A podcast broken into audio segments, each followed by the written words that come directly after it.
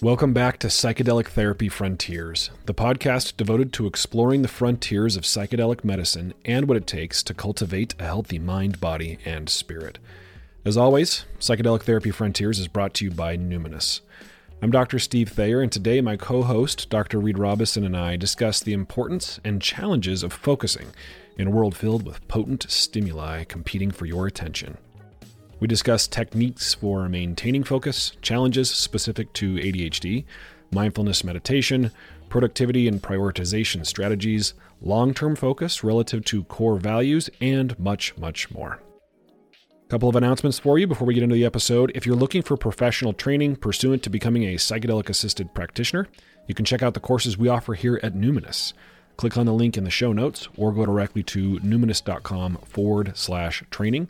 You can use the code P T F ten for ten percent off selected trainings. If you've been listening to the show for a while, you've heard Reid and I talk a lot about the psychedelic clinical trial work that we do here at Numinus.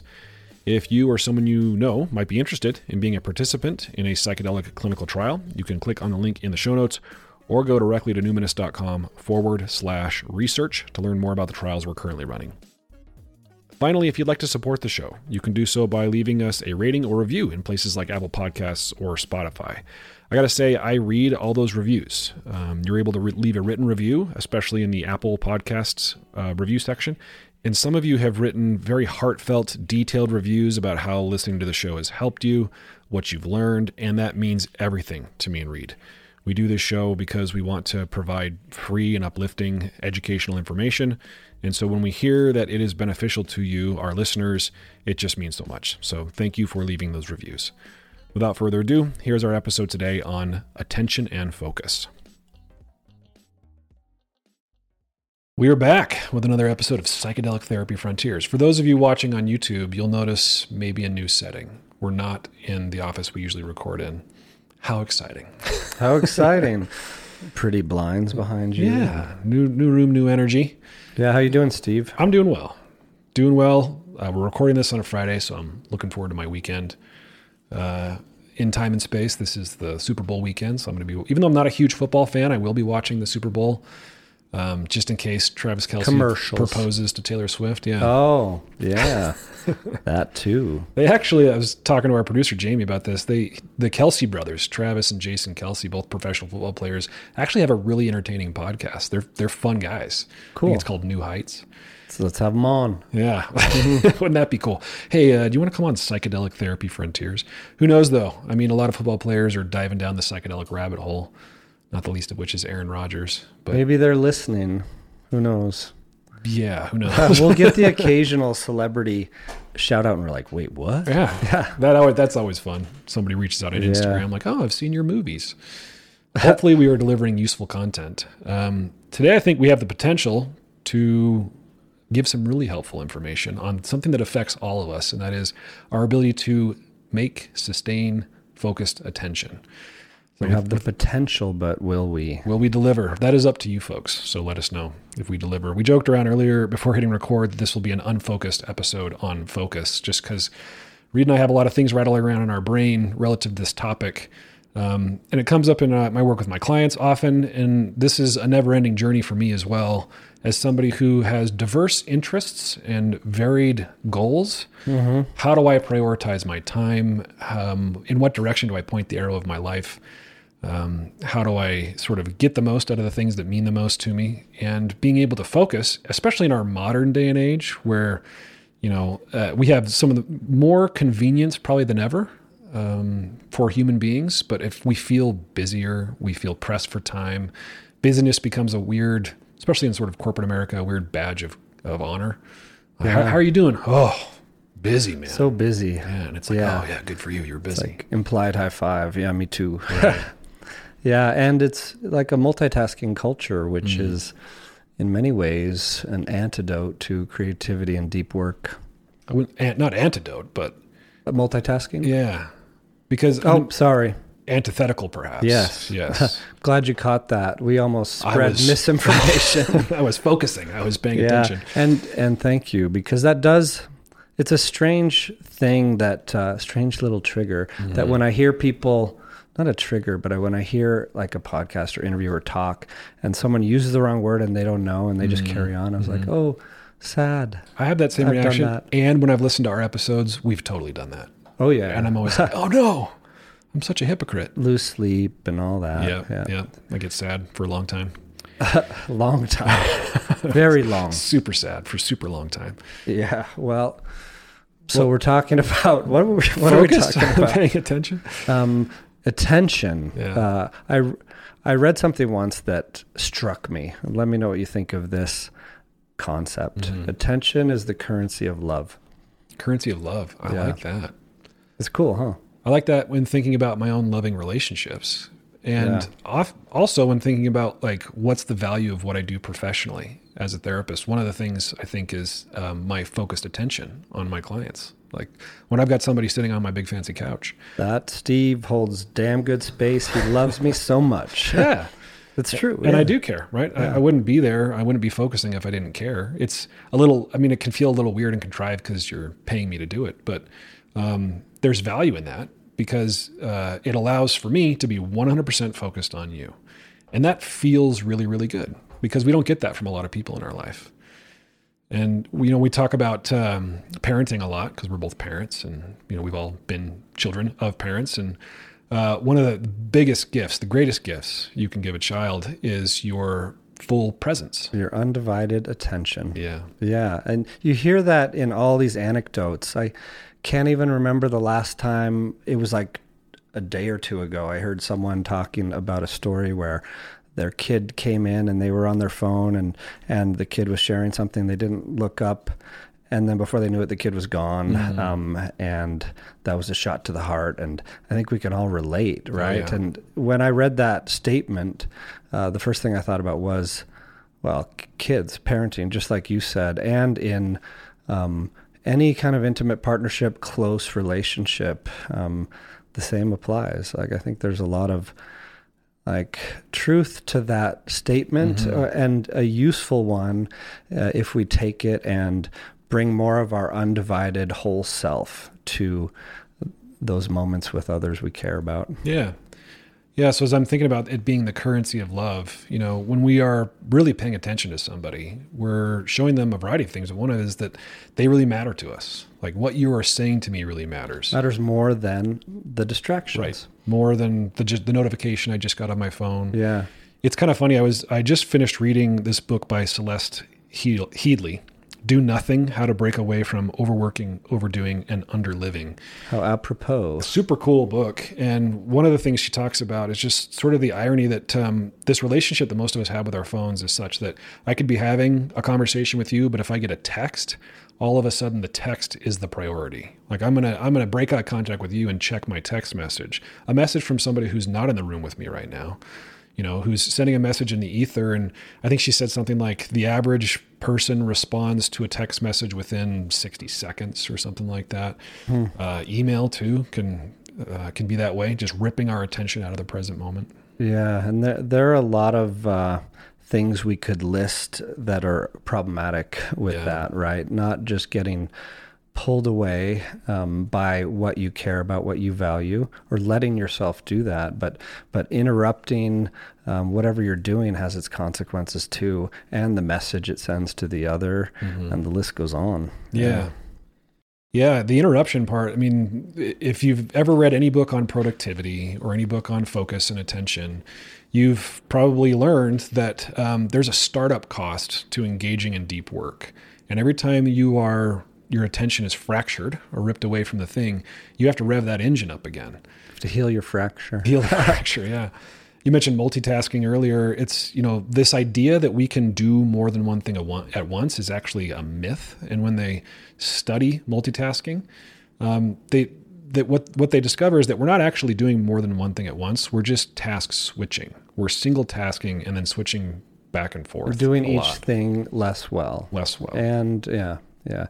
And sometimes we need to. I mean, it's important to give a, a disclaimer that these aren't totally black and white concepts, and there is a time and place for both multitasking and um, urgently responding to a text, mm-hmm, of course. Mm-hmm. Um, but uh, but yeah, it's important to have some awareness. I think that's the, mm. the big picture here. Awareness of how we're wired as humans and the forces at play in our society, especially these days, uh, tugging at our attention, and what, what the potential cost is there. Yeah. So speaking of those forces at play, I just um, quickly Googled, how often does the average American check their phone? You did it quickly. Did a quick Google as I was multitasking. Um, the average smartphone owner will unlock their phone at least one hundred fifty times a day. Should we look at our phone settings and see what ours is? See what screen time is? Do the is? reveal? I have no idea. I don't know but, if I even can. um But yeah, and they'll check their phone once every ten to twelve minutes. I would say that for a lot of, I mean, this might be the average, but for a lot of people, they're checking their phone constantly. When I've, uh, when I've quickly Googled those stats too, no, or you see them in a lot of articles. Yeah. Uh, it's a big deal these days with, uh, um, in the literature and mental health of especially young people. Mm-hmm. Um, but But yeah, I think the younger generation, it's quite a bit higher than those averages. I would yeah. guess. Yeah. And so what's the cost? You know, what's the cost of having our attention yanked out of the present moment, out of what's in front of us? Even if we're not, let's say we're not trying to do a particular task, but what's the cost of this fractured attention? Well, one thing we were kind of alluding to is that you're no longer cap captaining your own ship. Mm. Like, um, say you spend two hours a day. Let's just do a little mathematics. Mm-hmm. Two hours a day, um, infinitely scrolling uh, your favorite social media platform. Um, TikTok, Instagram, they're particularly good at, at that. Like, mm-hmm. you could, many people could spend hours doing that, right? I think we all get it. Two hours a day, every day is seven hundred and some odd hours per year. Let's say fifty years go by, um, times those seven hundred thirty hours, thirty-six thousand five hundred hours, four point one years you've um, invested in mm. um, getting pulled away into things that you weren't intending to. Yeah. I like the way you said that, because invested and intending. If, if you decide that the way you wind down at the end of a stressful day is to scroll TikTok, and that's very deliberate, then that's your leisure time. It's really important to have leisure time. Um, it's when it's sort of robbing you and capturing your attention. You know, yeah. you mentioned sort of the, the smartphone technologies and these, the algorithms on these platforms. I mean, they, there has been billions of dollars and some of the smartest behavioral scientists in the world dedicated to making these things Uh, addictive, yeah, right? To capture human attention. They're they're designed like slot machines, because we know that interval reinforcement is the best way to capture and keep attention. And you hear things like attention is the new oil, that uh, the data that they gather gather from our attention is the most profitable resource in a modern technological economy. Yep. So there there are huge forces at play. You also referred to the way human beings are wired. So uh, I mentioned Tristan Harris on the podcast a couple of times, because he's uh, the Center for Humane Technology. He's the one that, that sort of is um, raising the flag about the dangers of these kinds of things. Mm-hmm. And he calls it the race to the bottom of the brainstem. You know, this is like subcortical hijacking. And so you can, yeah. you know, wait, sort of take a breath, wake up blurry eyed and realize, oh my gosh, I just spent two hours doom scrolling on Reddit, or, you know, mindlessly scrolling on TikTok. It's not what I intended to do. Mm-hmm. So you can imagine, you can imagine the costs of such a thing. Yeah. And a couple things come to mind. Another disclaimer, perhaps, uh, I just want to be extra careful not to phone shame, if oh. that's a thing. And even phone shame myself, because um, some people's jobs, as an example, might require that they look at their phone one hundred fifty times throughout the day. Right. Or we are in a society that is um, where a lot of our work happens on these devices. And that's a choice, and also brings with it um, some conveniences too. Mm-hmm. Like um, maybe there are some big advantages you get by being able to do that versus sitting in a cubicle every uh, every waking work hour, for right. example. Um, so it is a part of our society. There are some beautiful benefits potentially. So there's that. And then it's also, like we've been saying, just to reiterate the, um, it's about awareness. It's mm-hmm. about shining a light on this and then coming up with some tools, tricks, strategies, or just an intention around how we want to be, how we want to show up in this world. And because people do get caught up in the, um, in the idea that all corporations are evil and they're trying to hijack my brain. Mm. Of course they are. Like mm-hmm. a, a corporation, they're not, a cor- not of course they're evil. Of course but, they're evil. But of course, um, you know, you start an app company and your investors measure you by engagement, mm-hmm. like how many minutes per day the user spent on your platform. And that turns into currency for the business that helps it be sustainable, right? They can sell more ads the more minutes you're on there. Um, and it's like the guy who invented, I was reading, I think it was in a book by Yari, whatever his last name is, on, on uh, um, focus. Mm-hmm. And he was talking about the guy who invented infinite scroll, like Ari Raskin or oh, someone. Yeah. And, uh, and it, uh, it, it took the websites and especially the social platforms from where you'd have to click next or whatever to, um, where it just pr- keeps providing you content. And, and he estimated that it, um, increased engagement or time people would spend on that thing by fifty percent. Mm. But after he did, and after it got out there and after he saw his own behavior, he regretted it. I heard that. He, he was, it was like a physicist who'd invented the technology for an atomic bomb or something, like, oh no, what have I done? Right. Um, but that's like, that's how progress and civilization works, especially in capitalistic societies. We need to just be aware of, yeah, these apps are there for our liking, for our choosing, and they are leveraging these neuromarketing tactics and this increased understanding of behavioral neuroscience and all that good stuff. Um, and so we we need to, uh, you know, shore up our own um, checks and balances and um, make sure we're aware of these forces at play. That's that's it. Yeah. I'm glad you brought it up. Um, I also, th- along those same lines about, you know, not phone shaming, I think it's important to understand what you just described, because we can get really hard on ourselves for not being focused enough, not being disciplined enough, not being productive enough. And there are cultural influences certainly at play on, you know, how productive one should be. And Celeste in her book talks a lot about that, actually, that maybe we need to return to the way our brains evolved and the way society existed for hundreds of thousands of years, meaning more leisure time, right? Um, less obsession with, with production and sort of this industrial revolutionally influenced perspective on what brings value to a person's life. All that is to say, you know, if you find yourself with fractured attention, if you find it hard for you to sort of execute and accomplish welcome. your goals, welcome to yeah. the yeah, to the family, um, and understand that there are a lot of some there are lots of pressures on you outside of your control.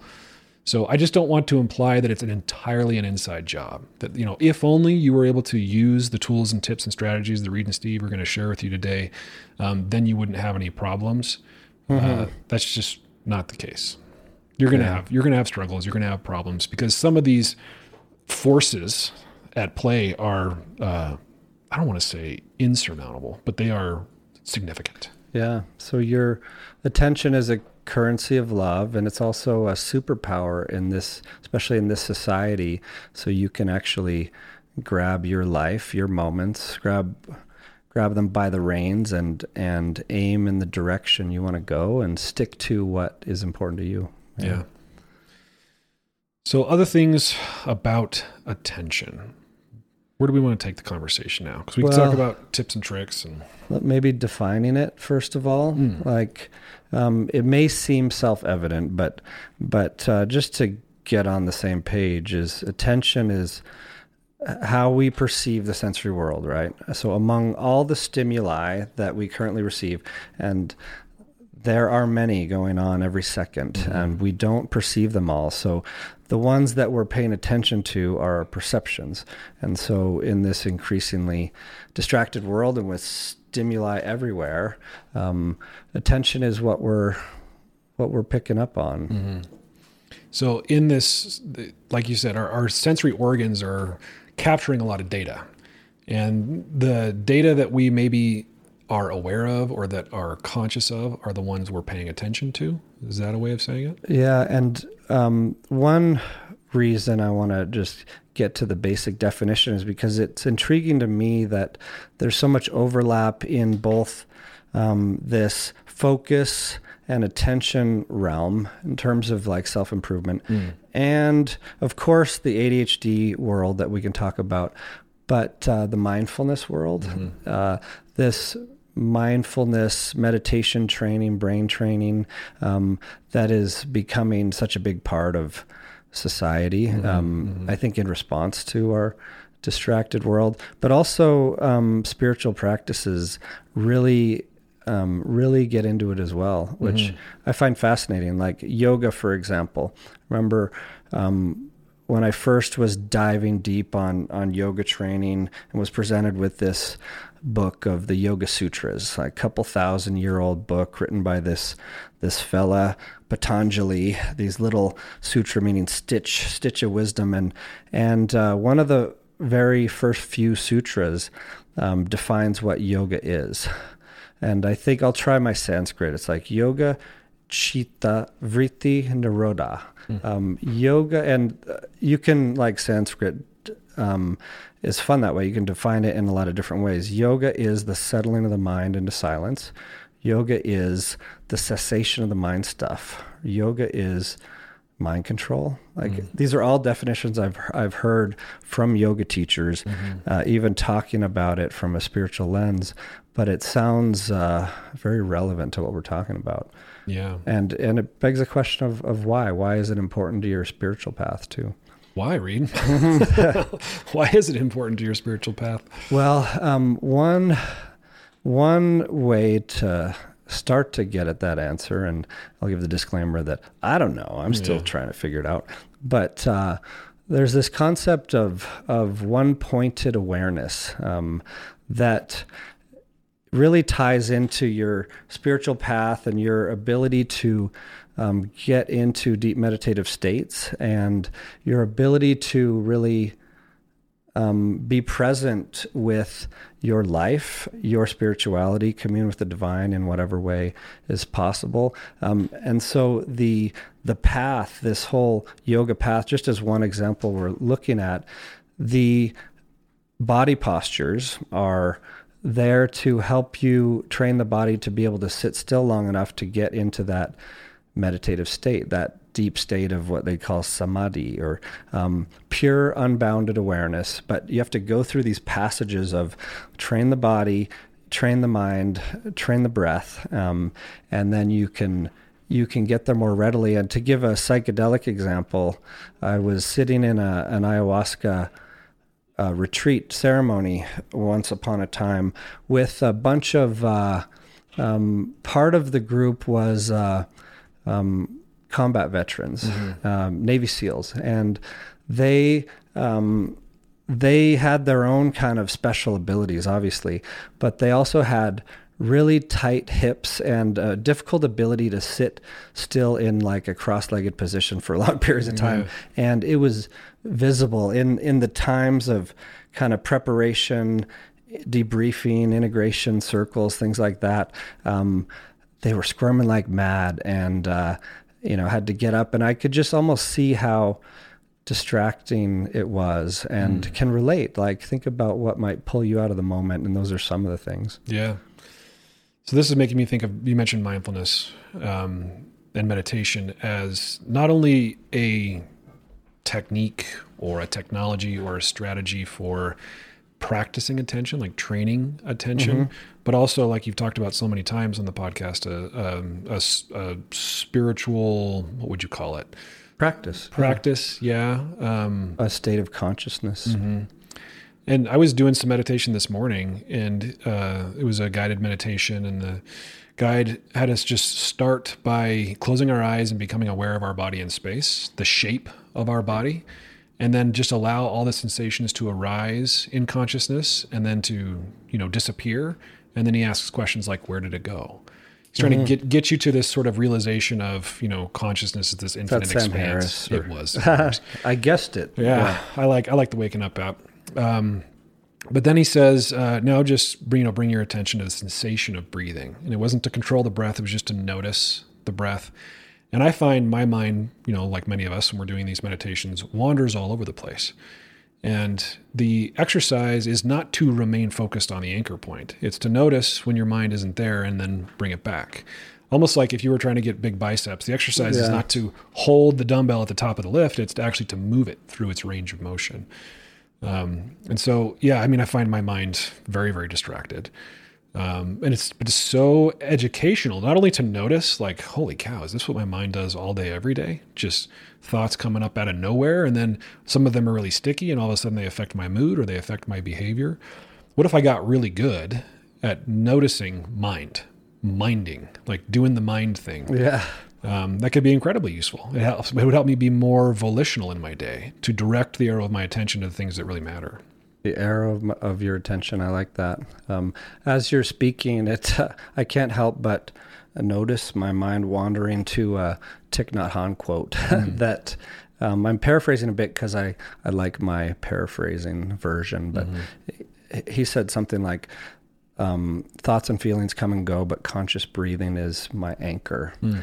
And uh, I really like that, of just remembering that we do have ways of returning, gentle, easy, accessible ways, not easy necessarily, but uh, uh, there are these ways of coming back to the here and now, even through something as simple as our breathing that's going on all the time. Mm-hmm. And uh, one other quote that's either Thich Nhat Hanh or the Buddha himself or some other great thinker. It's, in the sunlight of awareness, everything becomes sacred. Hmm. And that kind of helps get at that spiritual path question a little bit, because if you are fully present um, in the here and now, and you have that capital A awareness on the moment, um, yeah, I would say that could be a sacred moment. Um, and then one other potential um way to answer it is, uh, I've, I think I've mentioned this equation before, but, uh, but mindfulness or analogy, it's from Shinzen Young, a meditation teacher who I talked about on a recent episode. Um, this analogy of a three-legged stool, mm-hmm. like mindfulness as a, as a path, as a practice, as a state of consciousness, uh, has these three components. Uh, attention being one, sensory clarity, like you're talking about, mm-hmm. like, really tuning in, seeing what's going on in your mind and your body, your emotions. And then the third leg of the stool, and which is also necessary for this balanced, um, this balanced mindfulness, is equanimity mm. that I think is, is especially relevant in the spiritual path part of it is, um, you train through meditation, mindfulness practices, train your attention, you tune your senses to be more clear, and you're going to need some equanimity to be able to hold all that once you're tuned in and focusing on it, or else it's overwhelming. Right. Yeah. yeah. Tell me if I'm getting this wrong, but sometimes when I think of equanimity, I think of um, Ulysses being tied to the mast. So, you know, the the great epic story, and Ulysses or Odysseus, I think he goes by both names, sailing past the island of the Sirens, and he wants to hear the song. I'm sure some of you know this story better than I do. I, mm-hmm. I, I remember this from high school, so forgive me if I get nice the details job. wrong. But um, and so he has his crew fill their ears with wax or something so that they can't hear the song, but he wants to hear it. So they have he has them tie him to the mast, so that and and say, don't listen to anything I say, because you know the siren song is intoxicating and it causes sailors to crash on the rocks and then the sirens eat them or whatever. Um, so equanimity is kind of like a, maybe a, a way to tie oneself to your own mast so that you can experience all that experience has to offer, but not be tugged or pushed too far in any one direction. Yeah, that's, uh, that's really interesting. Um, when you first said tie to the mast, I was just thinking of blowing in the wind, mm-hmm. like a willow tree or something that I, I've thought of as equanimity before, the ability to kind of blow with the wind to bend and not break. Mm. Um, but that uh, tying yourself to a pole is a really maybe too intense, interesting spin, especially when you say tie yourself to a pole. Tie yourself to a but pole. Yeah. No, I, I I like it, and um, yeah, and I think it. For me, for whatever reason, it brings up the question of like, can you hold it all? Can you mm. hear the siren's song and not jump off the boat or whatever. Right. right. Yeah. Yeah. Um, or return to the boat if you are halfway to the island and you're like, oh, what am I doing? Come back to the boat, come back yeah. to center, come back to that conscious breath perhaps. Yeah. Yeah. So anyway, that's, this is all background, mm-hmm. uh, preamble for this idea of, you know, how to focus in today's world. Yeah. Do you want to go down the A D H D rabbit trail for a second? Yeah, let's do it. 'Cause I like, I like to, uh, point out that, well, it's my opinion that A D H D is a bit of a misnomer mm. because it's attention is just one part of it. Like alternate names uh, that would also capture big significant parts of it would be like intention deficit disorder mm. or time blindness or executive functioning disorder. Mm-hmm. But um, I think executive functioning with all its domains is is uh, something that captures more of it. But I mean, we do, we do call it A D H D and that's fine, but, but it's not, I want to just point out that it's not all about attention. Um, and it's a really, I've, I've had a fascination with A D H D since even before med school. Um, I may have told this story before, but uh, when I was a teen, my, one of my two younger brothers, the older one, was in kindergarten doing a craft with like lentils, macaroni noodles or something, and and told all his classmates this cool idea he had of like blowing them in the air or something like that. And pretty soon there are all these things flying across the room and the teacher's crying, and and he got sent to the office and to Doctor Law's office, the mm. psychiatrist. Um, and uh, I thought it was cool that Doctor Laws wanted our whole family to come in, and and we were sitting around this conference table having family therapy, which mm-hmm. I thought was cool that he did that. Yeah. Um, but it was uh, it was formative as a teen to see him in action, and mm-hmm. and obviously planted a seed of of my interest in brain stuff and and potential career paths. But but uh, so yeah, what.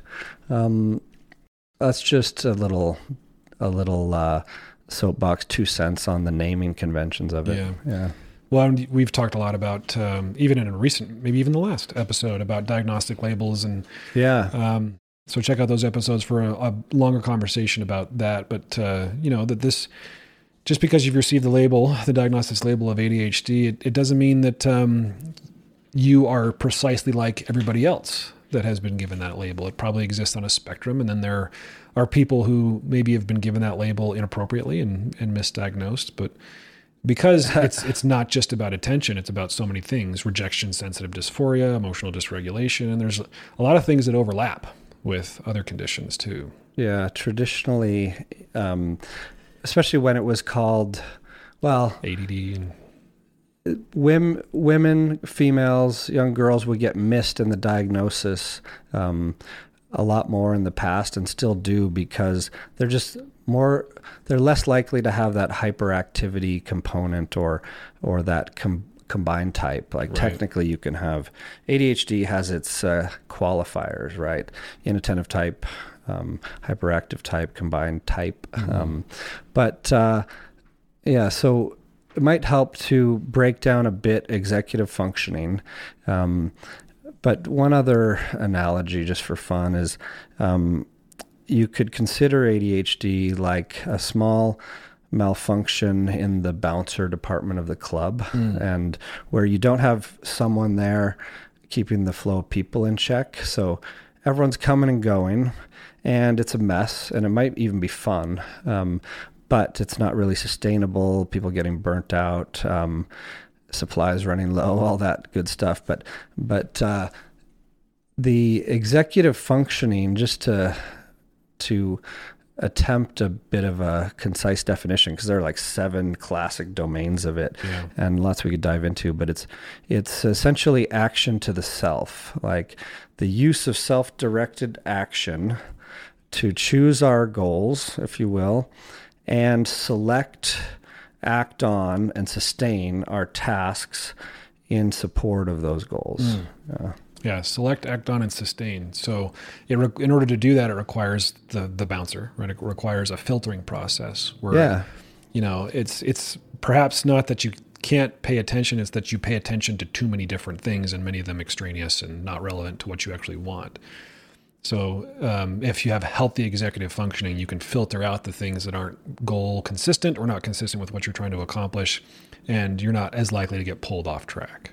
Yeah. And what, what fascinates me about the condition, and um, I think we're all on a spectrum of this somewhere, right? Mm-hmm. And sure, there are, there are distinct differences in like uh, a child who may be at high genetic risk, may have siblings, parents, et cetera, with it, and presents very differently than the someone else on the other end of the spectrum, uh, on the extreme of no A D H D. But mm-hmm. um, but in today's uber distracted world, presents challenges that make make us all feel these these deficits, because mm-hmm. you know, no one's perfect in their executive functioning, right? Mm-hmm. Um, but uh, what fascinates me about it is that this time blindness component, or this inability to organize oneself in time in support of the goals that you may have had front and center in your brain one minute ago. Like, you go to pick up your phone,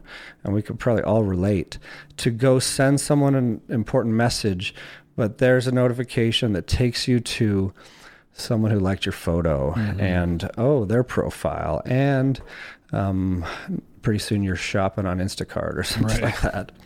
Yeah, it's sort of this uh, not so choose your own adventure um, yeah. of, of distracting, distracting stimuli.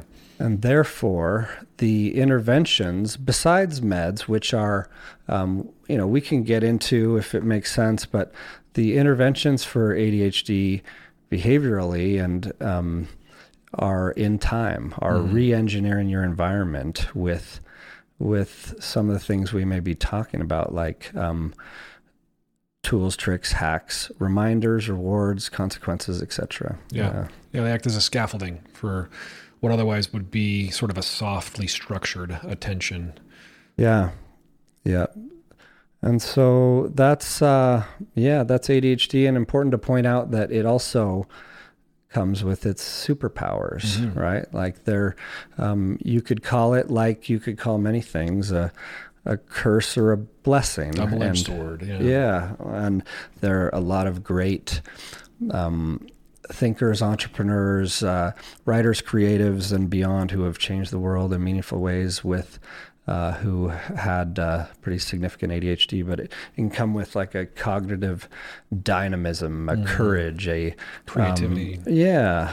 Yeah. A resilience, uh, an energy mm-hmm. about it. Yeah. yeah. And, you, you know, it's, some people who think deeply about this diagnosis will push back a bit and say, for some folks, what we're calling a disorder is maybe just a mismatch between a, you know, phenotype, a cognitive phenotype, and our society. It's yeah. it's a lot to ask a kid to sit through eight hours of school.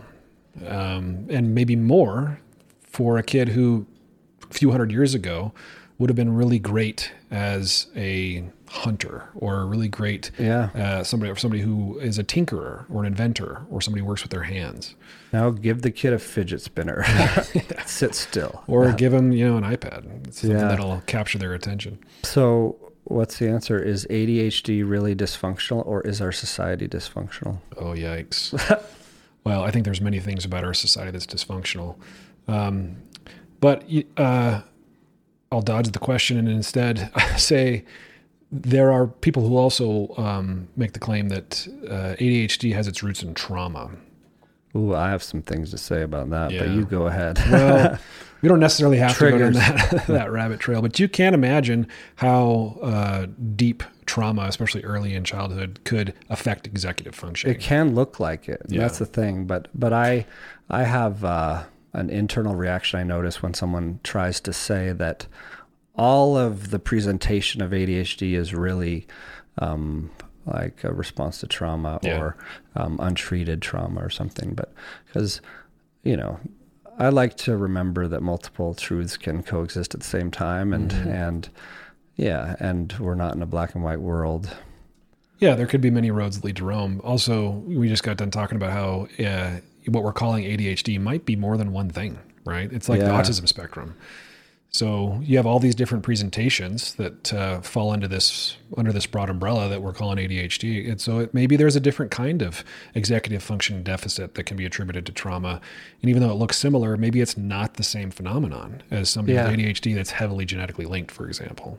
The same could be said about so many mental health conditions, right? Mm-hmm. And that's what is both equally fascinating about what we do and e- extremely challenging, yeah. right? To tease out like normal bereavement, mm. grieving versus like what's in the D S M five or like prolonged bereavement. Complicated uh, bereavement, yeah. yeah. And, uh, Yeah, life stressors or adjustment disorder. I mean, we talked about this before. I won't, mm. I won't uh, um, follow the temptation to to uh, go down that rabbit hole again. But, but yeah, it is. Uh, um, you know, I want to acknowledge that yes, uh, A D H D can look like like trauma, but I, I just want to be careful in the broad statements of. Because I don't believe that it always is. Yeah. yeah. Very few broad. St- How about this for a broad statement? Very few broad statements are completely accurate. Thank you yeah. um, for putting my system at ease. Mm, but, that's what um, I do. A D H D, interestingly, like um, has like if you're talking about classic A D H D and the brain imaging studies or um, the other neuroscience studies, just. Starting to understand it, and this has been through the course of decades now, is that there's lower dopamine at, re- at rest, um, but the the spikes in dopamine are more meaningful and sizable, if you mm-hmm. will, and and one can spring into action, perhaps even even more fully. That's why there's this uh, genotype called the warrior genotype um, of a C O M T variant. Like if you have two G's on this C O M T gene, it's like a Val one fifty-eight Met, if I'm not butchering the old uh, genetics, which I've may, I may be, is, uh, you know, that's kind of the, that uh, what it's describing is uh, a little lower baseline dopamine, and the rewards can be significant and really helpful initially, but you may need to keep them in your environment longer than you think mm-hmm. because um, they might uh, they might be needed um, because you might just be back at that baseline dopamine. Yeah, so what this looks like, if any of you were like, oh, I think I can relate to that, might be somebody who gets really, really excited about a particular hobby or project, and they just go full steam ahead and then, until it becomes kind of uninteresting or unrewarding, and they're quick to drop it. So you mm-hmm. have sort of the stereotype of the person who has um, bought all the stuff to do a particular hobby and started doing it and then quickly abandoned it and moved on to the next hobby. Because uh, that, that dopamine reward system and doesn't isn't self-sustaining maybe as, as thoroughly as it would be in a neurotypical brain. Yeah, and I should point out that this C O M T variant, you could probably go check your twenty-three and me data or whatever and, and find out your variant, but um, it's more common than the prevalence of A D H D. Hmm. Let's just say that. Let's say, so there are three possible variants. You could have the warrior, the warrior, or a mix. And um, the warrior warrior. uh, yeah. That's yeah. me. And it, there was this one study, it was actually in Taiwan that I think illustrates it really well. But but say um, a th- there's a third of the population in each. It's not that, but some variants are, you know, it might be ten percent with two G's. And um, but uh, There, there are a fair, there are a large number of people who have that variant, um, and a large number of those with the warrior genotype. And that, if you have the warrior genotype, you're you have an easier time in school in general. Like this Taiwanese study looked at uh, eight hundred students in school taking tests and their C O M T genotype status. This is just one of many genes, by the way. This mm-hmm. isn't like the A D H D answer by any means. I'm just, it's an illustration, but um, those with the warrior genotype had better grades on tests because they had this higher baseline dopamine, a little bit higher, that helps you sustain your attention during those everyday tasks and get good grades and do a test. But in a high pressure environment, like when uh, um, there's some simulated stress or or something else, uh, those with the warrior genotype who could spring into uh, even more of a peak dopamine action mm. had an advantage. Interesting. Yeah. And it does get back to that uh, question of dysfunctional society, yes or no. And, you know, like you pointed out, both can be true. And yes, our society is dysfunctional in many ways. And yes, we are evolutionarily wired uh, uniquely. Um, even with individual differences, you might have a different genotype in that area than I do. Mm-hmm. Who knows? We should check. Yeah, but, let's check after. But, uh, but yeah, that uh, it's not that you need to go genotype yourself, but it's another kind of little example of the value of knowing yourself. Yeah. Yeah. I mean, people often come to us with the question, why am I the way I am? Yeah. What we do is the, in some ways, the study of answers to that question. And the ultimate answer is we don't freaking know, but we have some ideas about maybe why we are the way we are. And it's multivariate, and genes are just one of those things. I remember hearing a geneticist say that your genes, Uh, no, no, no. This is about parenting with respect to your child's genetic code. Mm-hmm. And he said, parenting matters, but it doesn't make a difference. Um, and this was him saying that to, really the most of the variance for change in statistical models for a person's development over time is attributable to their genetic code. And we talk about the diathesis stress model. You might have, as you've said on the show before, nature loading the gun, but nurture pulling the trigger, blah, blah, blah. Uh, so genes matter, but they're only a, a piece of the puzzle. Yeah. The, the genetic, the heritability estimate of A D H D is like, you know, there, it's, there's a range from studies, but somewhere land somewhere around seventy-five percent, mm. around not too far off from where height is. Mm. Um, but, um, and, and we are, it's interesting, like there's the evolutionary roots of how we're wired, and then there's uh, the evolution of society, and those two tracks aren't...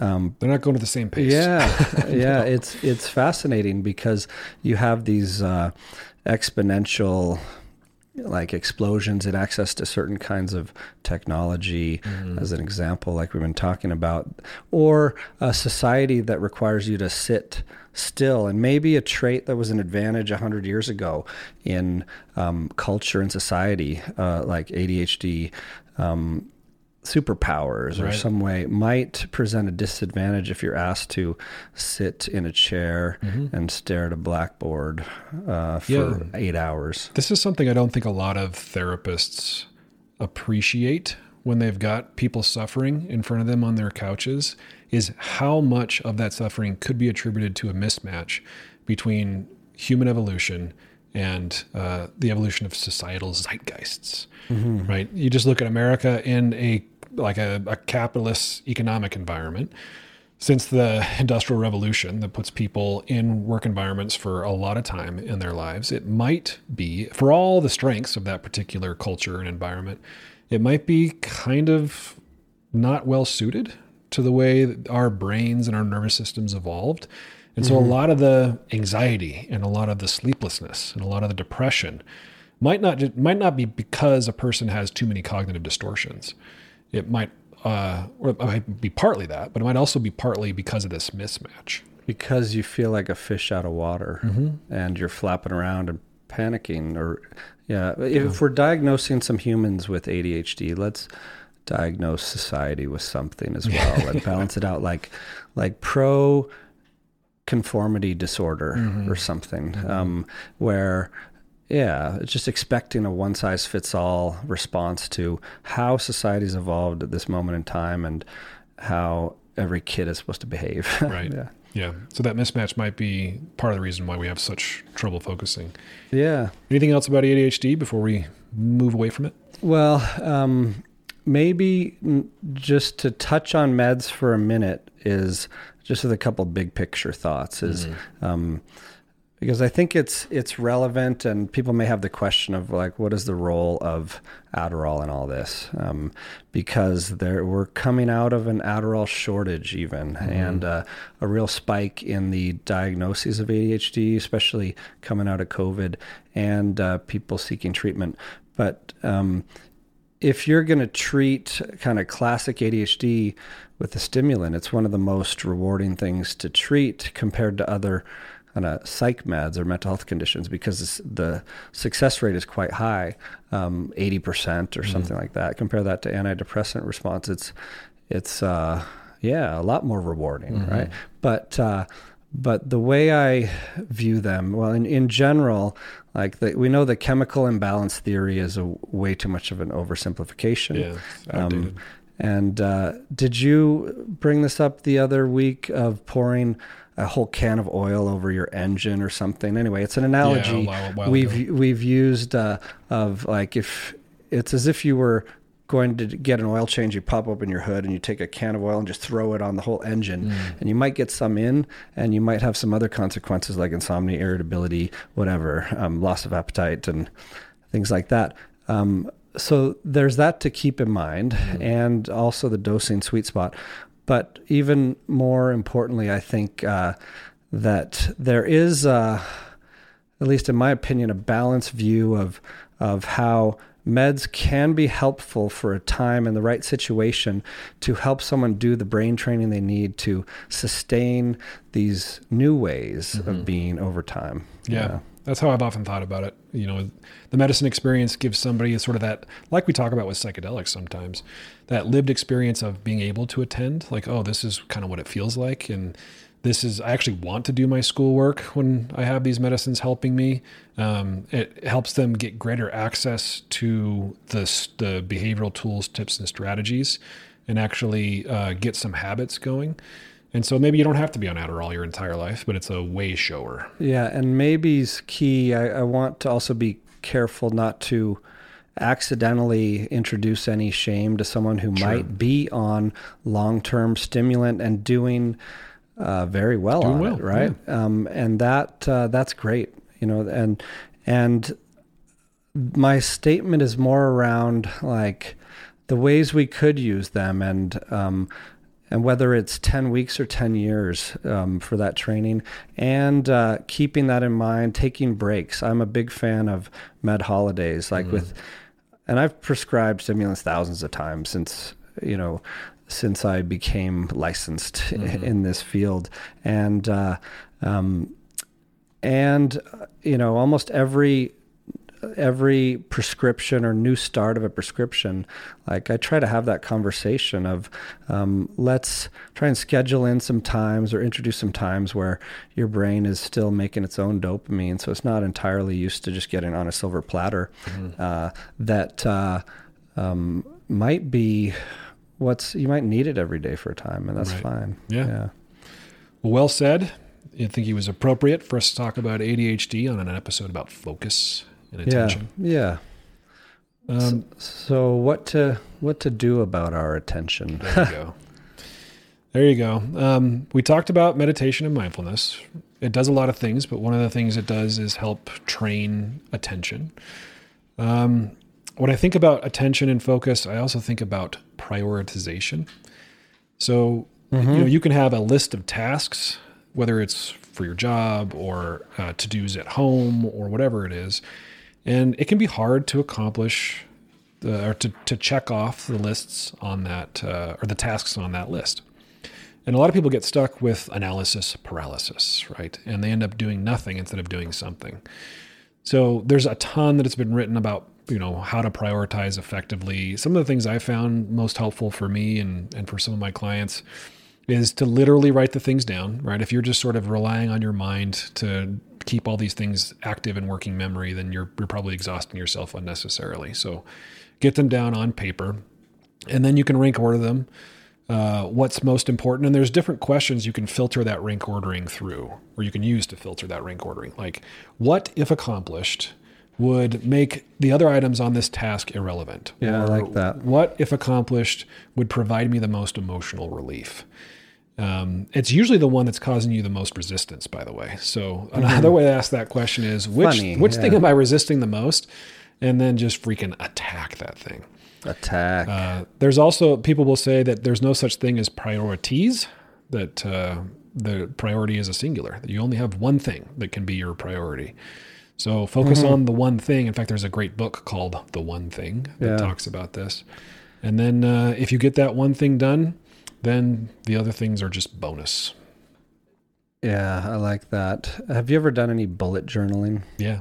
Yeah, mm-hmm. It's fun. I like the the tactile, like doodling kind of creative spin on it. But, but uh, and I'll uh, introduce parts of it now and then on my mm-hmm. three by five cards or my journal or whatever. But I like how their prioritization makes you, like the recommended prioritization of like the bullet journal system and community is making a long list initially, but cramming it down. You actually stretch yourself, like list ten priorities, then do another eight. Mm-hmm. Oh, now squeeze seven more out of you, get mm-hmm. twenty-five, and then wh- whittle it down to fifteen, then keep going.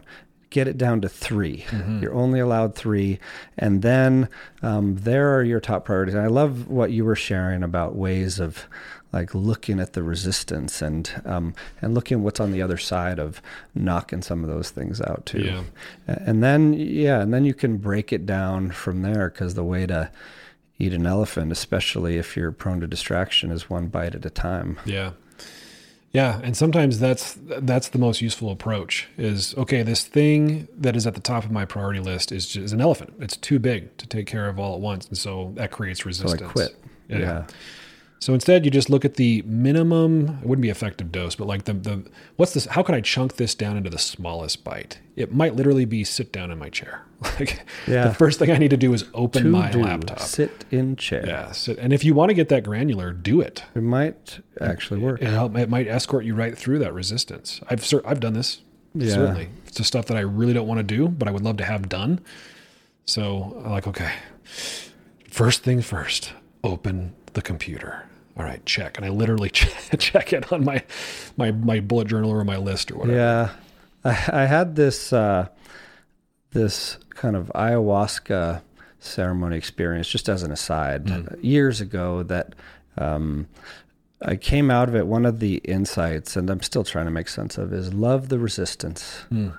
Yeah. Which I think about that sometimes is like, Uh, in the spirit of triggers are friends to follow and the obstacle is the path. Like, how can I love the resistance?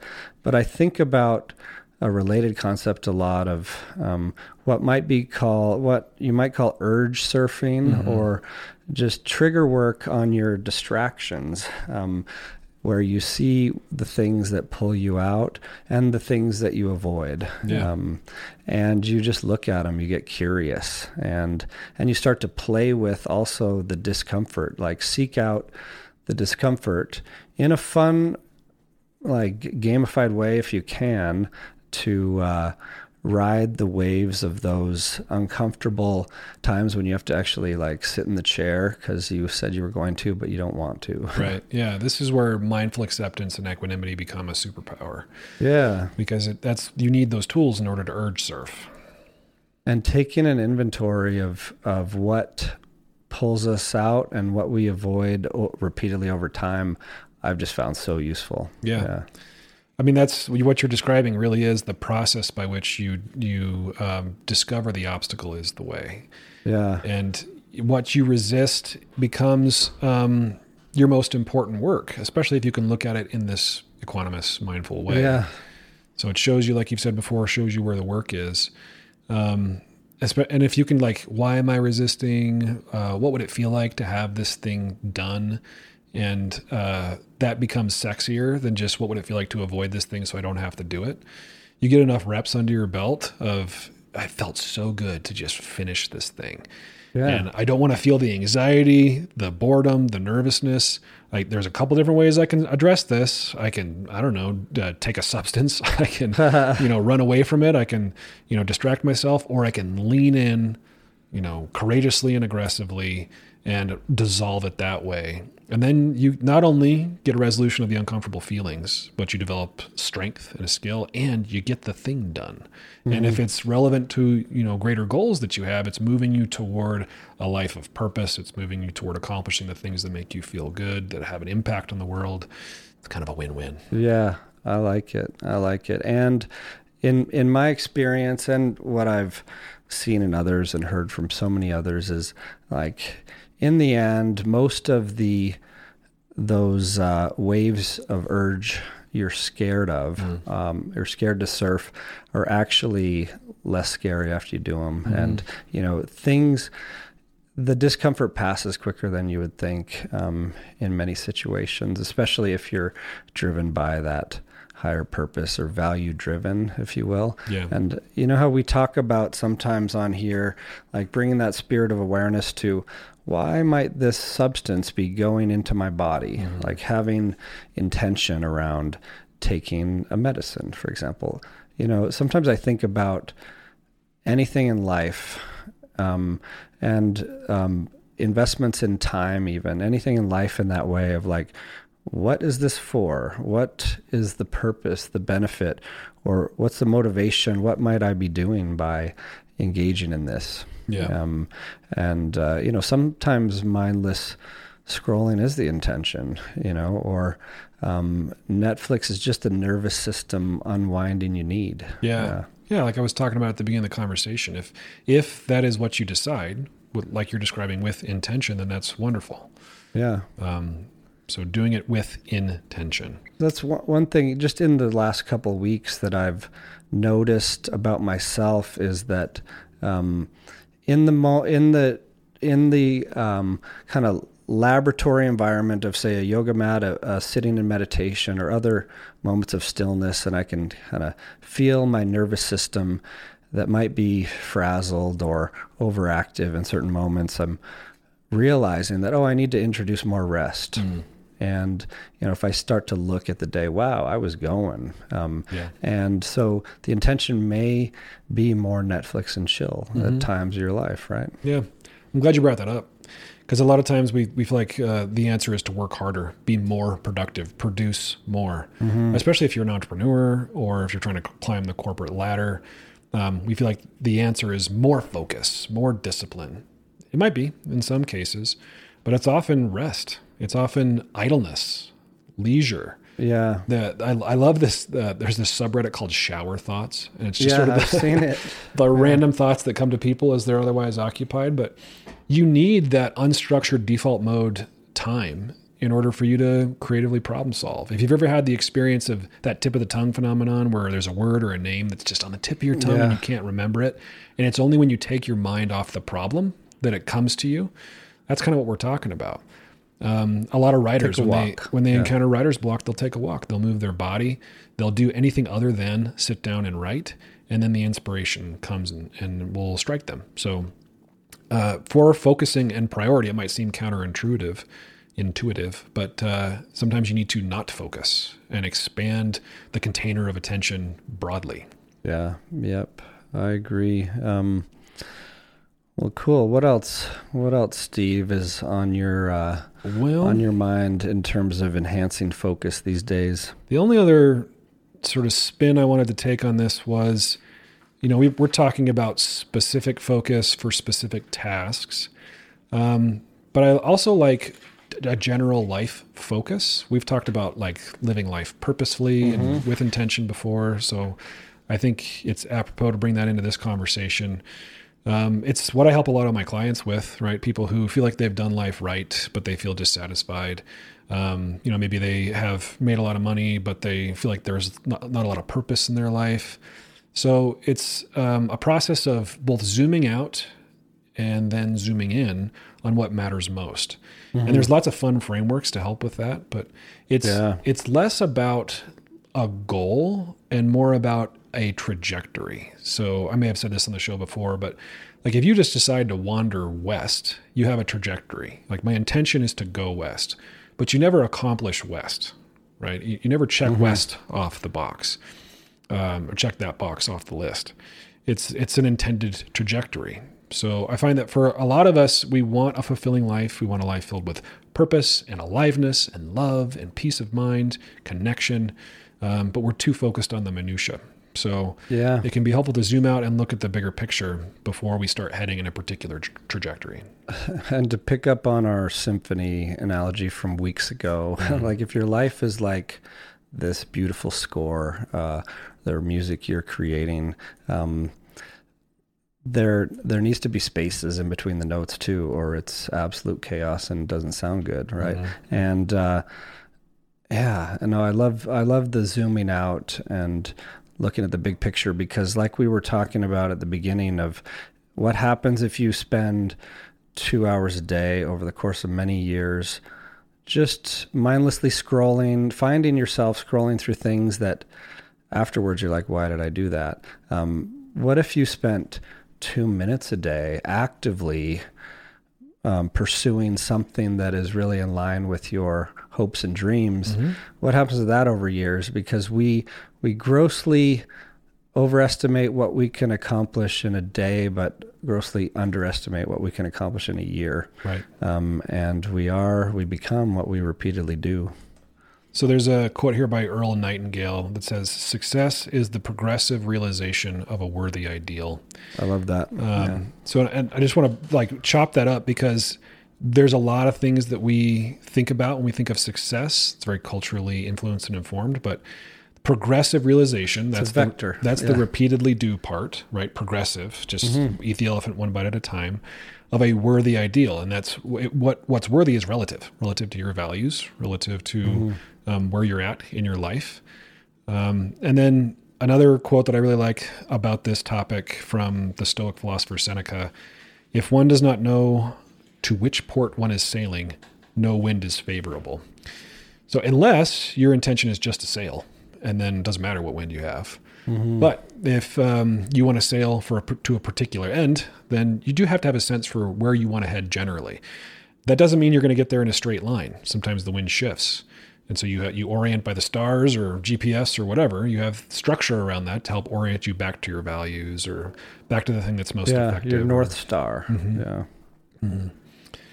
I like that. Yeah. There's a couple of different frameworks I like to help people make sense of this. One is the Japanese principle of Ikigai. So that's the philosophical term that breaks iki, meaning alive, and gai, meaning worth. So like a, a life worth living, or mm-hmm. what makes alive feel worth it, makes being alive feel worth it. Um, so if you could just Google this, there's there's plenty of uh, of images out there that describe it, but it's a series of Venn diagrams, these overlapping circles, four circles, including what you love, what the world needs, what you're good at, and what you can be paid for. It sounds like Jim Collins' hedgehog principle. Yeah. From his From Good to Great book. This I remember decades you, ago. Yeah, yeah, I remember you talking about that like one of our early episodes, long yeah. time ago. Yeah, it's it's useful. It's been useful to me in the business world and in mentoring early career or people in school on where they want to go with their life. Mm-hmm. Yeah. And and it shows up in that Ikigai. Mm-hmm.